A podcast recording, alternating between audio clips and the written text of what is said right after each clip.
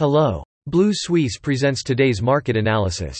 Capital Markets Overview. U.S. stocks closed lower on Friday, with the Dow Jones down more than 300 points and the S&P 500 and Nasdaq down 0.7%, as investors digested a slew of economic data and raised concerns about raising interest rates. Producer prices rose 0.4% in November, compared with analysts' expectations for a 0.2% gain. On the other hand, Consumer sentiment at the University of Michigan unexpectedly improved, with short-term inflation expectations falling to their lowest level in more than a year.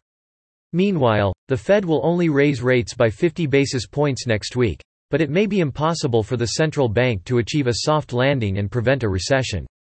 On the corporate front, DocuSign surged more than 15% on better than expected quarterly results, while Lululemon tumbled 12% after releasing weak fourth quarter guidance.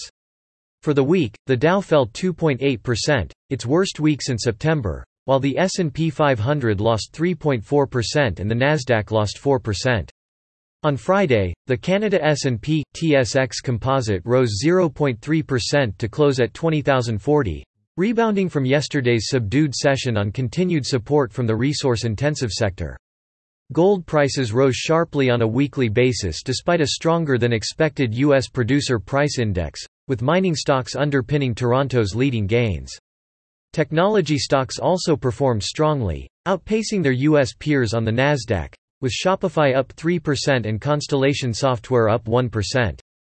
Still, the composite index was set to end the week down more than 2% as a sharp drop in crude oil prices weighed on energy producers.